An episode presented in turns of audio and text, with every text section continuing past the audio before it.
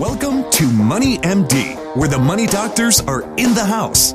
We're giving out prescriptions for better financial health and making smart decisions with your money. We give common sense solutions to your complex problems. And now, here are the doctors. John, I think we have a great show lineup for today. Once again, um, you know, we're going to start off talking about the eight very smart facts about Roth I R As. Roths are smart. They are very smart. And, and, and apparently the facts say that the people that have Roths are just very smart people. They do smart things. They do smart things. So we're going to talk about how smart Roths are and the facts that support that. Very interesting tidbit. Uh, list of facts here that we've come up with. Yeah, and Steve, we um, the, the next topic is going to be a little self-promotion here. We don't do that very often, but we do get questions frequently from people coming in and saying, hey, why would we use uh, an advisor like you? And so there's been studies in the past um, that show the value of advisors and what they can do for their clients. So we're just going to dive into that a little bit. Um, there's some detailed things talking talking about taxes and so forth, but we're going to look at the um, how financial advice adds value um, to a lot of folks, and it's not right for everybody out there, but we'll kind of do that debate a little bit as we go through that. Yeah, absolutely, and good information too. So I, I like that. And uh, by the way, my name is Steve Marbert. I'm a certified financial planner and a Dave Ramsey SmartVestor Pro with over twenty-two years experience providing financial planning and investment advice. And I'm John Travis, also a Dave Ramsey SmartVestor Pro. I have an M B A in finance and have been helping corporations and individuals with planning for over twenty-five years. Yeah, we're excited to have you listening to us today on our weekly show. Our podcasts are up every Friday afternoon. Yeah, go to our website, money m d dot net. That's where the podcasts are located. We also had the historical podcast. You can go back and listen. I think we're up to two hundred shows now. Over, Over two hundred. two hundred. So it's amazing. Been doing this for a long time now. A lot of good topics out there. And also Facebook. We have a Facebook page and a Twitter account. So you can go and search that MoneyMD. And uh, we have some good tips out there as well. Absolutely. And do check us out on our website. A lot of great resources out there. We even have a financial projection engine on there where you can plug in your information and it will email you a financial projection. So you know, retirement projections. So very useful website. You want to check that out. You can also link to us there and email us your questions. Um, we'd love to hear your comments and your questions. So you can email us directly at info at money m d dot net. I know you want to talk about sports, but I wanted to make sure that you realize that the uh, South Carolina women's soccer team made the Final Four. That is amazing. They are John. playing um, today, Friday, as a matter of fact. Wow, so, and I had that on my calendar, four. too, to tune into that. Yep, and they, uh, you know, so they've had a really good, you know, sports season. So um, it's incredible. Moving I, right along. South Carolina is just amazing, moving aren't right they? Along. They are amazing. Not to mention that game last weekend. Yeah, what much of a game was it? I think it was over after that pick six well, in the first quarter. You know, I need it. The Tide was against them. They were playing against the wind, no doubt. No I mean, doubt. I think um, Georgia Tech probably feels the same way as South Carolina because Georgia really put it on yeah, Georgia Tech little, as well. And the beat down, Clemson looked really good. I mean, d- definitely deserved to be number one. I hey, have to, you know, I'm a, I'm a, not a sore loser. We appreciate that. You know? We do. You know, I mean, back to number one. Yeah, I mean, obviously we couldn't be happier. Um, I, I hope it's long lived and not short lived. Yeah. I mean, it could end. It could end tomorrow. Well, you never know. But they did great. It was a good game and. Um, Four in a row, so y'all have one more year before you eclipse the five in a row. That's true. The five in a year in a row was, was brutal, so payback is, is, heck, know, is yep. payback. That's right. So Moving right here along. Here we go. Moving right along. We're going to start off here with the financial fact of the week. Yeah, this um, financial fact is um, from the I R S, and um, interesting, uh, last, uh, actually two years ago in two thousand fifteen, about one hundred fifty million tax returns were filed. Um, about two-thirds of those, right at one hundred million, um, actually paid federal tax, while, while a third of the returns, or about fifty million, paid no income tax at all. So wow. Interesting. Um, you know, we're going through the um, the tax overhaul right now in the Senate and in uh, Congress. We'll see if that is passed. But um, you know, it's interesting. A third don't pay any taxes at this point. We'll see what happens when they they pass the new legislation, if they do, um, probably be similar numbers, but that's a lot. fifty million pay no taxes. Yeah, and I think that's probably going to increase with the tax overhaul because the deductions going up, increase the deductions going right. up significantly. And despite what I think some in Congress say, you know, I mean, I think it's going to be a, a win-win for just about everybody if that passes, and hopefully they'll make the filing simpler. I mean, this is. it's pretty brutal to imagine one hundred fifty million people file. And why do the people that pay no taxes have to file? Mm-hmm. Or why, do, why wouldn't they just not have to file? Or they have a just a postcard they yeah, send in. Yeah, just a postcard, very simple. They don't know anything or something. I don't know. It, uh, yeah, that's a system that definitely needs fixing. So hopefully they'll make some progress on that very soon here. Um, so that leads us up here to our first topic, and that is the eight very smart facts about Roths. John, this is an article out of the Investment Company Institute here out just very recently. And, uh, you know, Roth accounts, retirement accounts, are the choice for millennials, and for very good reason. They are a very good deal, especially for young people. Roth I R As, you know, it's an after-tax I R A where you pay taxes before you put the money in, but it grows tax-free, and you can take it out totally tax-free after age fifty-nine and a half. Um, and you also get access to your original contributions after five years. So, um, you know, it's an especially good deal for young people, but it's a great choice for every investor, and it gives you some very important flexibility to control your tax situation in retirement if you have a significant holding of Roth I R A money mm-hmm. out there yeah. during retirement. Yeah, Americans held almost eight trillion dollars in I R A accounts, in all I R A accounts at the end of two thousand sixteen, with Roth I R As gaining ground, and they're accounting for about six hundred sixty billion dollars of that money. So, you know, getting close to ten percent of all I R A money. And of course, due to rollovers from traditional four oh one k plans, I R As, the traditional I R A is still the most common type of I R A. That was created back in nineteen seventy-four by ERISA, mm-hmm. you know, the Income Retirement Income Security Act or something like that. But the second most common type of I R A is the Roth I R A. That was created in nineteen ninety-seven by the Taxpayer Relief Act, and it is gaining ground, particularly with younger generations. Furthermore, if you look at the facts surrounding Roth I R As versus regular I R As, you could almost conclude that Roth I R A account holders are simply smarter than the typical I R A account holder, John. They, they're generally smart. They must be pretty smart here when you look at these facts, you know. So stay tuned and you'll see what we mean by that. But first, let's get started with the facts. The first fact here is that Roth I R A investors are younger than the average I R A investor. People of all ages own I R As, but Roth I R A investors tend to be younger than regular I R A investors. At the end of two thousand fifteen, thirty-one percent of Roth I R A investors were younger than forty, compared with only sixteen percent of traditional I R A investors. And only twenty-five percent of Roth I R A investors were older than sixty, compared with forty percent for traditional I R A investors. You know, this age pattern kind of reflects the different key roles of Roth I R As, which tend to be opened by contributions, versus traditional I R As, which tend to be open with rollovers, you know, which is an activity that usually occurs later in one's career at retirement. So that's the first fact. Roth I R A account holders tend to be younger. Yeah, and the second one here is that uh, Roth I R As, um, they the folks that own those typically own, uh, add more money than I R A investors. You know, Roth I R As can be opened with contributions, conversions, or rollovers, but in a typical year, the most common path to the to the Roth I R A ownership is through contributions. And you look back in twenty fifteen, seventy-one percent of new Roth I R As were opened only with contributions. And in contrast, about nine percent, um, there were some conversions from an I R A to a Roth, and then fifteen percent were opened with rollovers. So if you have a Roth, you're likely to add more than if you have just an I R A account. That's very smart. That is smart. I like that. We like adding, after-tax money. Adding money to your account. Very, very smart. Yeah, the third one here is Roth I R A account holders display persistence in their contribution activity. The contribution activity for Roth investors um, sheds light on the persistence of those contributions. And in twenty fourteen, thirty-two percent of Roth I R A investors made contributions, and thirty-nine percent of those contributing did so at the limit. They put the maximum amount in.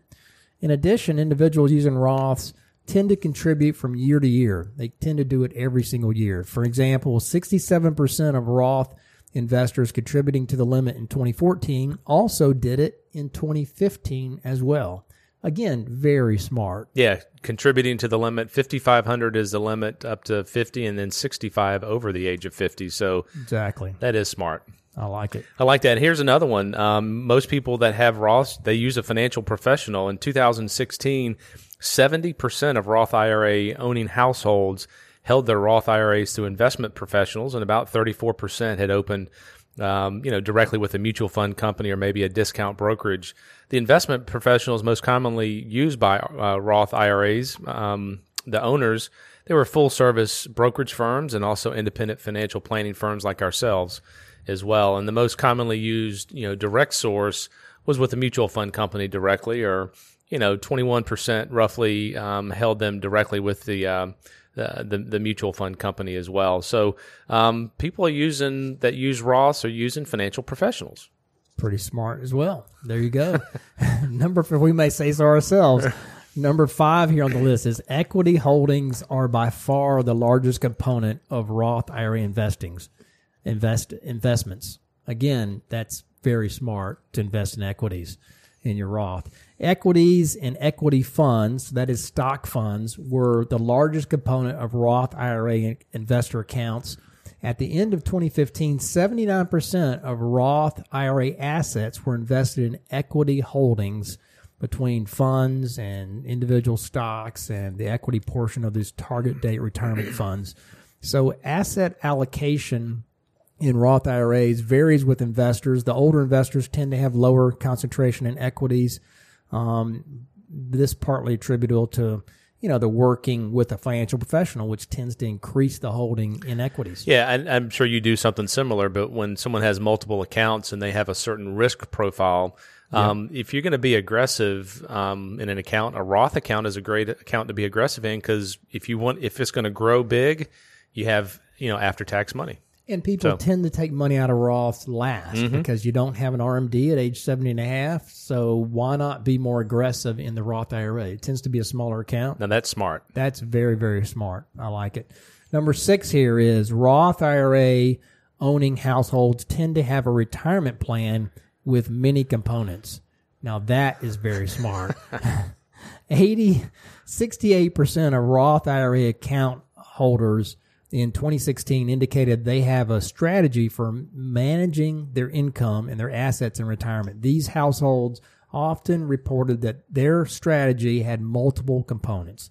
sixty-two percent of the households set aside an emergency fund mm-hmm. as part of their strategy, um, and seventy-five percent reviewed their asset allocation. sixty-nine percent of households developed a retirement income plan. fifty-four percent reviewed their insurance policies.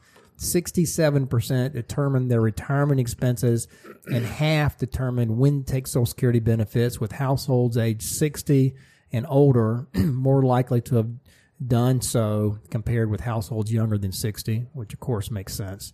And seventy-four percent of Roth I R A owning households had a strategy that took three or more steps in developing their strategy. Mm, so some detailed planning. Detailed planning, very, very smart. Yeah, and this kind of goes along with it as well. Um, you know, they consult a financial professional when cre- when creating this retirement strategy. About sixty-eight percent um, reported they had a strategy for managing income and assets in retirement, and creating their strategies often, you know, had multiple steps to it. Uh, the households typically seeking help when uh, building their retirement income and asset management strategy. About seventy-three percent of these households that owned Roth I R As, they consulted with a financial professional when uh, creating this strategy.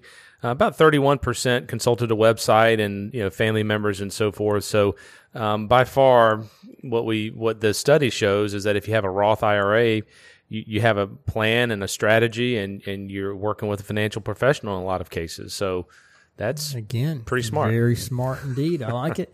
All right. And the last one here on the list is few Roth I R A investors take withdrawals. Now, how smart is that? They don't take money out. I love it. Yeah. Very few Roth I R A investors take withdrawals from their Roth I R As in any given year, in contrast to traditional I R As, which require investors to take money at age seventy and a half and older um, to take their R M Ds. Also, Roth I R As don't have R M Ds, so they don't have to do that.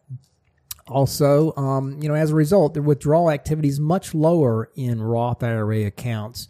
In twenty fifteen, while there were only four percent of Roth I R A investors age twenty-five or older that had withdrawals, twenty-three percent of traditional I R A investors had withdrawals.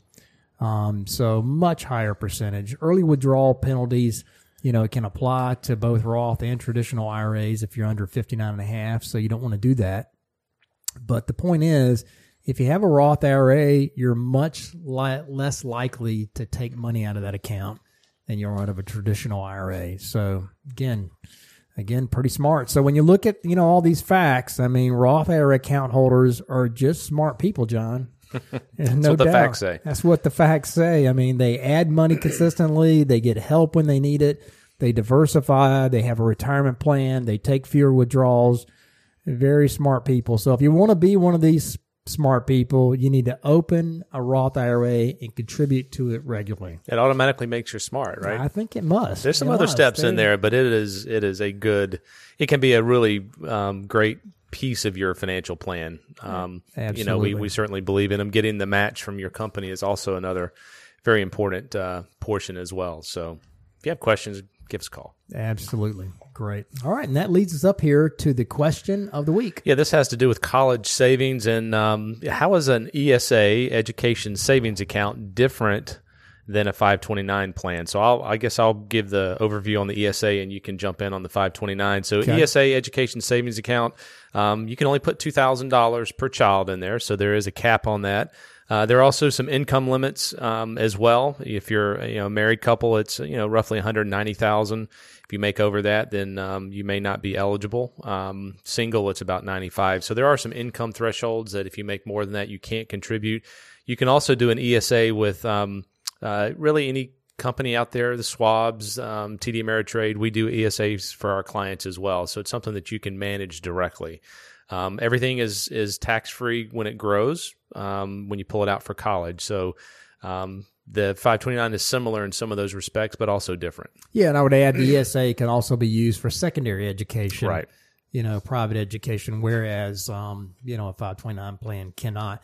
Yeah, the five twenty-nine plan is for college. It's a state-sponsored plan, so there's at least one for every state. And the limit, though, for the amount of money you can put in a five twenty-nine plan is huge. It's over four hundred thousand dollars. So it's a huge limit, more than most people would ever conceive of putting inside of a, a five twenty-nine college savings plan. But the money is, uh, again, it's it's tax it's tax-free when you take it out for qualified education expenses. It can only be used for college. Um, there are no, no income limits. It's no income right. limits on it. Unlike an E S A. You know, above the line deduction for money that goes in there. Um, uh, well, I take that back. It's a state deduction state, for money right. that goes in there. Um, and every mo- state is mo- different. Every state's different. Some of them have limits on that, but usually you get some state tax benefits mm-hmm. for putting money in. It comes out totally tax-free, just like an E S A. So, um, you know, it's a little bit different. You can put a lot more money in it. So if you're pretty sure your your your kid's going to be going to college and you're putting money in just for college and you want to put a lot in, the five twenty-nine plan is usually a better option for that. So great, great question of the week. All right. And that leads up to our next topic here. And that is uh, financial advice adds value. So I'm going to do a little self-promoting here. Um, a little bit. Indirectly. We didn't write this article. Yeah, no, this came from Putnam Investments, and um, we, we are asked that question. Someone comes in that doesn't know us, and they're like, hey, I can go to Schwab or Fidelity and do this myself, and that's true. There are different op- options out there, and some people are, are able to um, maneuver all the complexities, but it can be complex, and um, you know, we're going to kind of go through some of the things, some of the complexities where a financial advisor um, can help and make the biggest impact. So there's there's certainly been research on the value of this advice, um, you know, examined over the years. There's a range of uh, variables and, and of the factors analyzed, there's general agreement that um, advisors can make a significant impact, a positive impact in three key areas. And the first one we're going to dive into, Steve, is the portfolio construction. And really that's looking at asset allocation. How do you How do you take your money and how do you put it into different categories, and also rebalancing as well? So, you know, one of the things that advisors do is looking at the different investments that you should include in your in your financial plan, and also how how do you weight them? How much do you have in bonds? How much do you have in stocks? Um, maybe shifting them over time as well as you get closer to retirement. And it can be a very complex undertaking, in large part because the solution really may be different for every individual and household. You know, a lot of do-it-yourself investors, they look at online tools and calculators to identify how much to save. Um, investments designed with automatic diversification features can help, some of those target date funds that we talk about. But many people can still benefit from advice on how to properly use um, such products. And, um, you know, small cap stocks is one area that we see a lot of people don't have a lot of exposure to. And historically, it's been a really good place to invest, but it has to fit into a an overall process. That's important. Yeah, absolutely. And so the advisor, what they what they add to the table here in this process, the value they add is, you know, the allocation task. Um, they can leverage knowledge of the asset classes, looking across a range of investable assets, and help select the best portfolio, um, create a best portfolio that fits an individual risk tolerance, time horizon, personal goals, and their financial situation. You know, and so an advisor's expertise can make a considerable difference in keeping an investment portfolio on a disciplined course by maintaining the appropriate diversification, acting on opportunities, and monitoring financial markets to adjust, you know, the portfolio in response to new research or, or variables such as correlations and valuations mm-hmm. that change over time. So, you know, studies have shown this actually adds adds return and adds value to portfolios. Yeah, we see people that are looking at the markets and they look at five-year track records or ten-year. And, you know, U S large stocks have done very, very well um, over the last five to ten years. So people, what we see in some cases are, are, you know, buying just those asset classes. And historically, that's very, very dangerous. So uh, as an example, in two thousand sixteen, small cap stocks made north of twenty-five percent, whereas the S and P five hundred made about, you know, twelve. So um, having a good diversified portfolio can can help you reach your goals. It doesn't mean that you won't go down when the markets go down, but being diversified is is very, very important. And another piece of the puzzle here, Steve, is is tax efficiency. One of the things that that advisors can help with is is um, you know, where you put your assets and also tax efficient withdrawals. Now, we talked about Roths a minute ago. I know we both spend a lot of time when clients are pulling money out, which bucket do we pull it out of that can minimize taxes? So, you know, it's just as important as building your savings, knowing when to withdraw your assets and from where. It's critical. I mean, the effects of inflation and taxes, as well as some of the longevity questions, can certainly complicate, you know, your decision-making process. So, you know, we see life expectancies increasing. Um, our savings really needs to last longer. So, you know, one of the things we see advisors can do and add value is developing, you know, an investment strategy that looks at some of these challenges, that looks at um, withdrawal strategies and so forth. So taxes are an important piece of the equation, and it does get complicated. Um, you know, we have quite a bit of experience in that. We're not C P As. We certainly coordinate with C P As, but we do help with these um, tax-efficient withdrawals. That's right, except for Josh. He's a C P A. Josh is a C P A. That's right. That's right, right here in our office. Yeah, asset location is part of the process, and it refers to a strategy of owning investments within accounts to to maximize tax efficiency. You know, for example, some taxpayers may consider holding a larger percentage of stocks outside of their I R A accounts and their qualified plans to benefit from the lower long-term capital gains and dividend tax rates. Uh, withdrawals from retirement plans are generally taxed at, at ordinary income rates, while um, you know, withdrawals from or income created inside of a taxable account outside of an I R A is taxed at long-term capital gains rates in many cases mm-hmm. and qualified dividend rates. So that can be a significant tax advantage. So non-I R A assets, you know, would have an advantage over I R A assets in terms of taxes. So we look at all that. That's part of the process that an mm-hmm. advisor brings to the table. Yeah, and, and kind of going along with the strategic withdrawals and rebalancing and so forth, um, you know, we start generating income and you have multiple accounts. I was working on this for a client this morning, and you know, we've gone through the retirement plan and determined how much money they can take out. And now the decision is, all right, you need to take out thirty thousand dollars a year. Where do you pull it from? Well, this client had two Roth accounts and, a, and an I R A account, and they're going to be in a very low tax bracket. So taking into their specific situation, what is the most advantageous, you know, at this point in time based on our knowledge, where to pull it out? And that's one of the things um, that we look at, in addition to some other things like Social Security. Yeah, so questions like when should I file Social Security benefits is very important. Or how much can I safely withdraw from my accounts in retirement? You know, what accounts should I withdraw income from first? You know, an advisor, you know, may help provide perspective on these issues, including guidance on executing a tax-efficient withdrawal strategy in retirement. So that that's part of the whole process that, you know, when we sit down with clients, we look at and, uh, you know, part of the things that we bring to the table. Yeah, and I'm not sure all advisors do that. I, I know no. that we do that as a part of our process, and I think our clients certainly appreciate, you know, if we can try to save taxes and try to be efficient with that. That's very important to most folks that come through our door.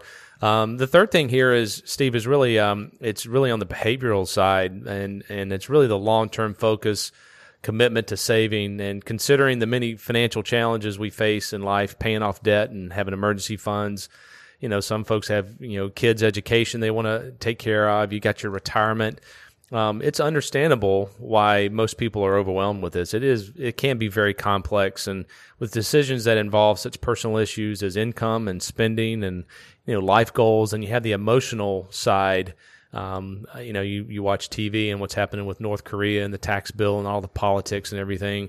Uh, a lot of times it's easy to take your eye off the ball. And so one of the things that an advisor can can do is is is talk to you, educate, um, and also give you a perspective on staying focused on the long term, avoiding making some decisions based on short-term market fluctuations and, and headlines. And one of the ways we do that is through a retirement plan, and we spend a lot of time on retirement.